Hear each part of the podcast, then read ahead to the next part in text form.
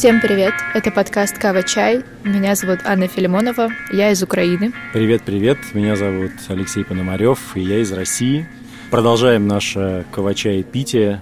Можете слышать э, звуки шумного застолья вокруг Ани и веселое, Это правда. и веселое бибиканье тбилисских таксистов за моей спиной. Да, мне повезло, что пока что у меня еще шумное застолье, но не совсем понятно, что будет впереди. Вот, я, знаешь, поймала себя на мысли, что я просто сижу и тупо жду, когда это все начнется в Одессе. А, Я сегодня созвонила со своей мамой, и она говорит, что весь город в блокпостах, город совершенно вымер, а, почти ничего не работает. В общем, все затаились и ждут. Я видел какие-то то ли фотографии, то ли видео противотанковых ежей на Дерибасовской. Выглядит, конечно, довольно пугающе все это. Ну, самое пугающее — это баррикады с мешками из песка и противотанковые ежи напротив оперного театра, э, потому что есть очень знаменитая фотография еще черно-белая времен Второй мировой войны, э, и она просто буквально вот такая же. И для любого человека, который родился и вырос в Одессе, эта фотография, ну, как бы очень известная, и она такую, не знаю, это такое, знаешь, мгновенное попадание в культурную память любого одессита. И это, конечно, просто без слез э, смотреть на это невозможно. Ну, давай каким-нибудь, не знаю, может быть, э, оптимистичным перейдем штукам. Например, э, выяснилось, что у российских военных не работает секретная связь. Я вот только что читал твиттер Христа Грозева, потому что оказалось, что для ее работы нужен, э, нужны вышки 3G и 4G, которые они сами разбомбили, если я правильно понял. Да, там э, под этим твитом есть очень смешной комментарий. Э, Это, это цитата этого ФСБшника, который принимал участие в убийстве Навального, если не ошибаюсь. И цитата это такая, ничего, что мы по обычной связи говорим. Да-да-да. Вот, там какой-то чувак написал комментарий, очень смешной. Вообще, конечно, эта история вчера сделала мой вечер. Э, Я прям благодаря ей заснула в хорошем настроении. Вообще, у Грозева там целый тред, этот очень смешной, и про Russia, if you're listening, delete your army. Это тоже очень забавно. Но, знаешь, у меня вот вчера вечером было вот так вот на приподнятом настроении, а сегодня с утра мне написал мой знакомый, который живет в Голландии, и знаешь, вот это вот с ним происходит, то, что сейчас часто происходит с украинцами, которые живут не в Украине в данный момент, у них какие-то адские, упаднические настроения, и они пишут сюда нам, знаешь, о том, что как бы все очень плохо, нам крышка, там остались там какие-то считанные дни или месяцы, что у нас нет никаких шансов, и это, честно говоря, дико бесит, потому что ты здесь находишься внутри этого всего, и у тебя оптимизма и, там, не знаю, веры в светлое будущее гораздо больше, чем у людей, которые сейчас находятся в Голландии. Поэтому, если честно, я хочу сейчас personal использовать вот этот вот подкаст и попросить, пожалуйста, если вы живете за границей и как бы вам кажется, что все конец, вы как бы не пишите об этом сюда, потому что нам тут и так туго, и успокаивать еще и людей, которые находятся в данный момент в полной безопасности, сил просто нет. Ну да, я подозреваю, что это совсем не то, что ты хочешь услышать, сидя как бы в зоне риска непосредственно. Но зато я могу тебя утешить. Вот я тоже читал сегодня очередной прогноз э, с российской стороны, как будет развиваться событие. Все сценарии для России очень плохие. Война в любом случае проиграна. Такой вывод делает автор. Просто, знаешь, там разной степени плохости сценарий именно для россиян, потому что в одном из случаев просто Путин теряет власть, да, и все как-то разваливается, и, видимо, будет перестраиваться. А в другом случае война заканчивается, Путин, значит, отступает с какими-то позорными там этими самыми, но просто Россия превращается в какой-то, не знаю, новый Туркменистан или что-то такое, в общем, э, какое-то закрытое государство за железным занавесом, э, со своим собственным интернетом. То есть, короче, тоже на самом деле довольно мрачно все. И, и там нет э, мало по поводу будущего Украины в этой, в этой ситуации, но думаю, что будущее Украины в любом случае будет сильно более оптимистичным, чем будущее России, потому что так или иначе Украина будет получать помощь и поддержку со стороны ну, примерно всего мира. По крайней мере, по моим ощущениям сейчас. Да, я, я в этом абсолютно уверена, что нам наконец-то, потому что в 2014 году, с моей точки зрения, это не произошло, э, нам, мне кажется, все-таки в этой ситуации должны помочь э, выстроить э, процветающую страну. Или хотя бы не мешать. Знаешь, что тоже такой момент, потому что когда у тебя постоянно на границе тлеющий конфликт, это на самом деле достаточно сложно. Вот, поэтому мы тоже очень надеемся, что сейчас все это закончится, вот, или через несколько месяцев. Но, конечно, вот эти все сирийские сценарии, уже, господи, не могу про них говорить, вот, то когда тебе написывают про эти сирийские сценарии, у тебя мама сидит в городе, который Путин считает абсолютно русским городом, и этот город не собирается сдаваться, и непонятно, как Путин на это отреагирует. Это, конечно, читать все очень морально сложно. По поводу, кстати, русских городов и разных военных действий с ними, мы вот с тобой пропустили совершенно тему с тем, что Маргарита Симонян просила прощения у себя в Твиттере в прощенное воскресенье. А, там, по-моему, комментариев больше, чем лайков. Я вот сейчас посмотрел. И комментарии, конечно, в основном нелестные, скажем так. Там и мой есть комментарий. Хочешь, можешь процитировать, но как бы как хочешь. Не, не, мы не ругаемся матом в этом подкасте, поэтому э, обойдемся. Я иногда ругаюсь, как вы могла заметить. Но параллельно еще одна легендарная женщина, а именно Наталья Поклонская, выступила угу. против войны несколько дней назад. Не то, что параллельно, она даже раньше Маргарита Симонян выступила. Сегодня, кстати, был очень смешной скриншот, э, может быть, ты видела, из телеграм-канала, по-моему, Rush Today на русском, где чувак написал, видимо, не в тот чат, а по Поклонской какой у нас типа положняк теперь в связи с новыми обстоятельствами. И запустил это в телеграм-канал на 37 тысяч подписчиков, mm-hmm. что-то такое. И смешно по поводу Поклонской, я тоже пошел, значит, смотреть, э, какая позиция у Натальи Поклонской, обнаружил, что она действительно с, такой, с таким миротворческим посылом выступает, ну, не очень понятным, да, то есть как бы он такой просто, значит, давайте не будем воевать. И задается очень интересным философским вопросом, а с кем Бог? Вот есть русские, и есть украинцы. Они, в общем-то, mm-hmm. в определенной степени, да, христиане и те, и те, многие православные. А с кем же Бог, собственно, в этой ситуации?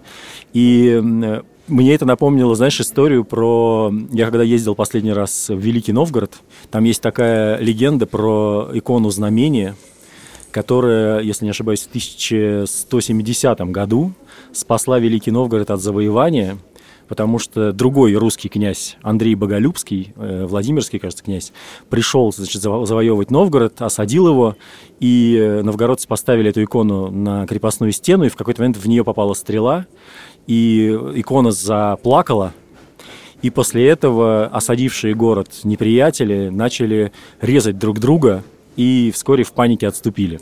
И так осада Новгорода закончилась, и, значит, он устоял. Меня вот в этот момент, когда я слушал эту легенду, будучи в Новгородском Кремле на экскурсии, меня очень впечатлило это потому, в том плане, что ведь э, наступавшие войска князя Андрея Боголюбского, безусловно, тоже были православные. И сам Андрей Боголюбский, если ты погуглишь, да, то он э, на своих изображениях он держит в руках православный крест.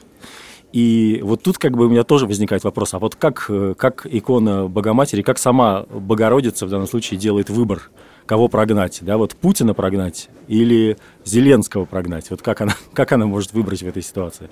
Слушай, ну, Богородица, по-моему, глуха, потому что его просили Путина прогнать еще, напоминаю, Пусть Райт, вот, своей знаменитой песни, но почему-то она все никак не выполнит эту просьбу. Да, да, да. Я даже в одном из своих треков тоже цитировал эту штуку. Кстати, между прочим, э, Андрей Боголюбский захватывал и Киев во время этого своего похода. Но, в общем, э, надеюсь, что в данном случае икона сделает тоже правильный выбор, и все закончится хорошо. Вот так мы и докатились до того, что сидим и надеемся на иконы. Ну, видишь, ну мы сразу же, опять же, мы сразу вот. же, я об этом сразу подумал, потому что мы, опять же, говорили про всякие религиозные чувства в начале, да, подкаста, угу. и тут вот это тоже вопрос, который реально меня занимает очень давно, а ответа на него, если честно, как бы, да, прямого нет, как это должно все произойти. Просто по поводу Поклонской я хотела сказать, что она же не купленная, она же искренняя. Это вот. правда, это правда. Э, она и она, она поэтому и совершает вот эти все сумасшедшие какие-то идиотские поступки, выходит на вот это вот знаменитый мем про то, что у нее на Второй мировой войне погиб Николай II, когда она вышла на бессмертный полк с портретом Николая угу. II. Она же абсолютно, ну, не хочется говорить ёбнутая, но она действительно такая искренне ударенная. Блаженная. Вот, э, поэтому, да, блаженная немножко. Блаженная, наверное, слишком хорошая коннотация, но пусть будет блаженная. Поэтому совершенно неудивительно, что она сейчас э, как-то вольно да, поступает, вольно реагирует, в отличие от той же Симонян. По поводу твита Симонян, кстати, я не могу сказать, что он дал мне какую-то надежду. Я просто не думаю, что ее душа может, может быть спасена. Мне кажется, что она, может быть, каждое прощенное воскресенье такое постит. Ты не следишь за ее твиттером? Нет, я не слежу за ее твиттером, и, безусловно, тут речь не о надежде, да, о том, что она mm. уповает к высшим силам, и тут у меня вот как выстроилась такая сложная цепочка в сторону Поклонской, потому что, ну, а, а, а простит ли Бог реально за все то, за всю ту мерзость, которую Маргарита Симонян сделала за последние несколько лет? Ну, это вопрос к Богу, это мы не можем решать, конечно, но у меня вызывает это, конечно, большие сомнения. Я думаю, что Симонян — это, ну, не знаю, это, наверное, абсолютное зло для меня. Как я уже говорила много раз, это моя цель каждый день пережить Маргариту Симонян. Еще из веселого к Владимиру Зеленскому обратился Виктор Янукович с призывом да. сложить оружие или что-то такое. И это, конечно, ну, очередной лулс, скажем так, потому что даже в России, я уж представить себе не могу, как в Украине, но даже в России у Януковича нет максимально никакого авторитета, скажем так, между людьми. У нас просто на это даже не реагируют, понимаешь? То есть это как воспринимается как некий информационный шум, э, на который даже не стоит вообще обращать свое внимание. Вот обрати внимание, что Зеленский, он даже ничего по этому поводу не говорит. То есть э, в Януковича вообще не существует э, в каком-то медиапространстве Украины. То есть о нем думают исключительно как о человеке, которого мы потом заберем из России и тоже посадим. Все. И то он даже, может быть, не первый будет из тех, кого мы бы хотели забрать и судить. Поэтому я, я совершенно не понимаю, зачем эти самолеты. Ты же знаешь, что он то летает в Минск, то он летает обратно. Уже есть эти мемы про то, что Лукашенко и Путин играют им в пинг-понг. Э, делает какие-то заявления. Кто ему это говорит? Это... Я не верю, что в Кремле сошли настолько с ума, что думают, что он э, ну, на что-то влияет. Зачем это нужно, одному Богу известно. Вообще про Януковича есть смешная история. Он вроде бы после того, как сбежал из Украины через Ростовскую область, да, через Ростов, жил в подмосковной Баковке, это где-то вот между Переделкино и Одинцово. И там же, например, находится резиденция патриарха Кирилла, и там же жил Иосиф Кобзон, э, который уже сейчас умер. И как раз Кобзон в одном из интервью проговорился, что, дескать, со мной забор в забор живет бывший президент Украины Янукович, при этом Кобзон Януковича не любил, он его там как-то страшно хаял за то, что тот допустил Майдан и говорил, что он я бы Януковича своими руками уничтожил в таком духе. Ваня Голунов, кстати, из «Медузы» в, там, в 2017 году типа проводил расследование и вот выяснил, что Янукович предположительно живет в Баковке. Вот, а потом еще журналисты пытались помирить э, Кобзона с Януковичем и, так сказать, постучались в калиточку Кобзону и сказали, что вот вам э, от Виктора Федоровича по-соседски цветы к прошедшему юбилею. И охранник Кобзона так с пониманием значит, взял этот букет. Вот, а потом они еще пытались, соответственно, ответный подарок отнести предположительно Януковичу в дом, но э, там как раз охрана сделала лицо кирпичом и сказала, что здесь никакого Виктора Федоровича нет. И не не приняла кусок сала, который журналисты ему принесли. Вот. Но, кстати, блин, в любой ситуации, честно говоря, смотрю ролик Янукович и венок, да, если не смотрели, вбейте обязательно в Ютубе, просто в любой самой печальной и депрессивной ситуации вернет вас к жизни.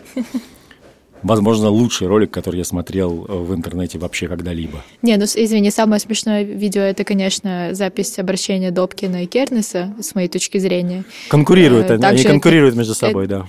Это, это также первый украинский мем. Э, я считаю, что это вообще просто шедевр. Э, а по поводу Януковича, у меня всегда... Э, я вот недавно обдумывала вообще его жизнь и пришла к выводу, что его судьба — это такая истинная древнегреческая трагедия. Знаешь, да, что суть трагедии в том, что те события, которые происходят с главными героями, они подчинены судьбе, то есть их нельзя избежать.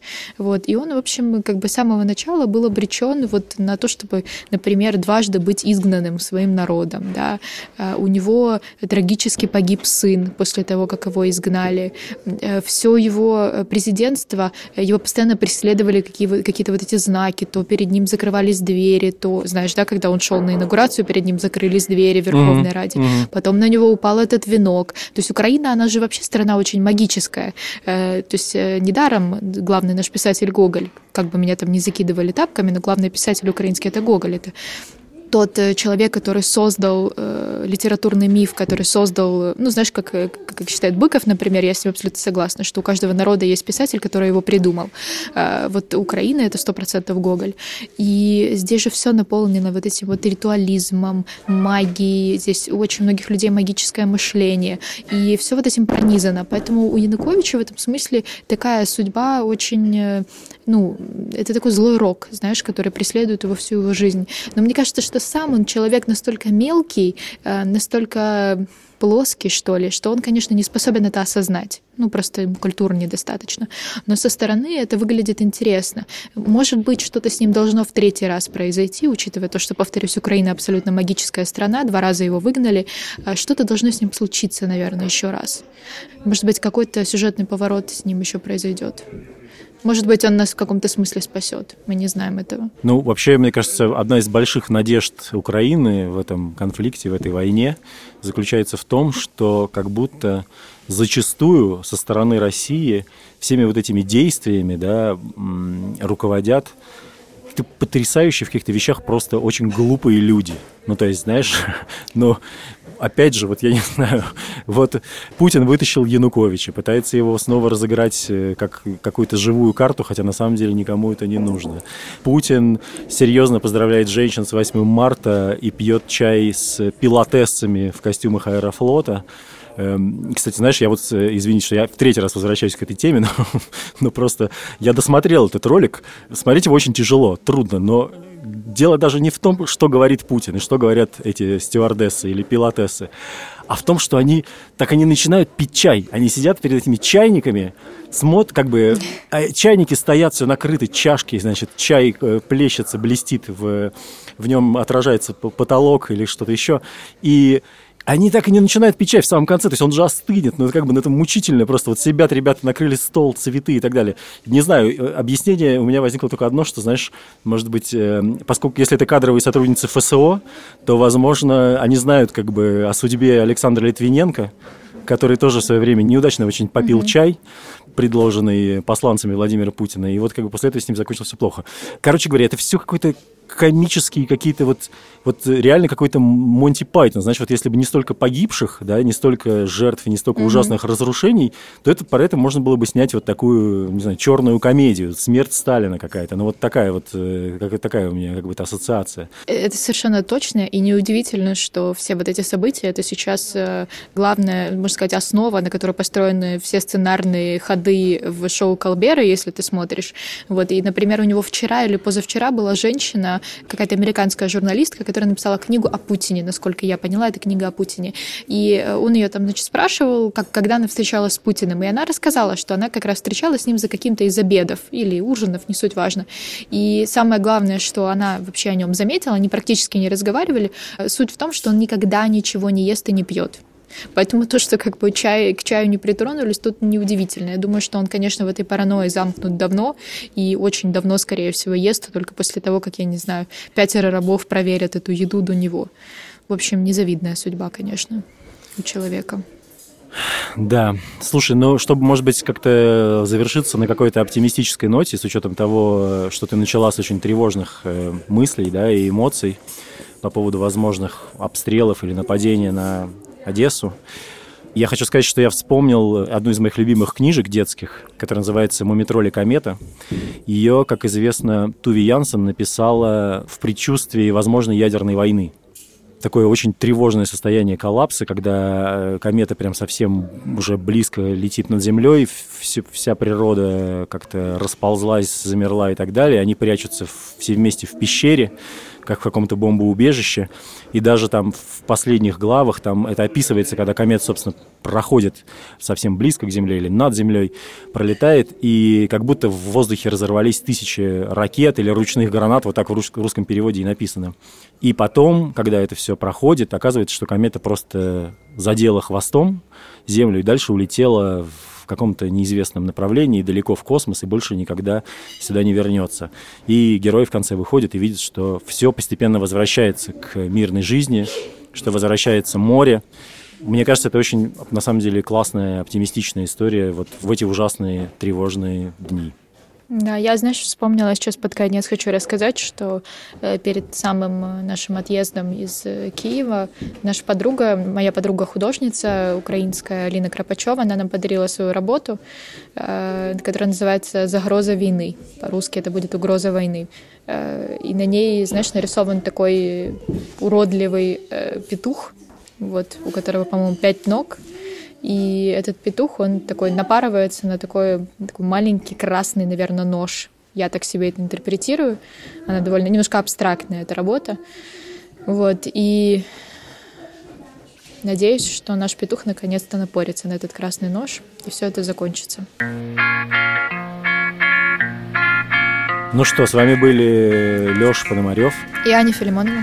Спасибо, что слушали нас. Услышимся завтра. Почуемся.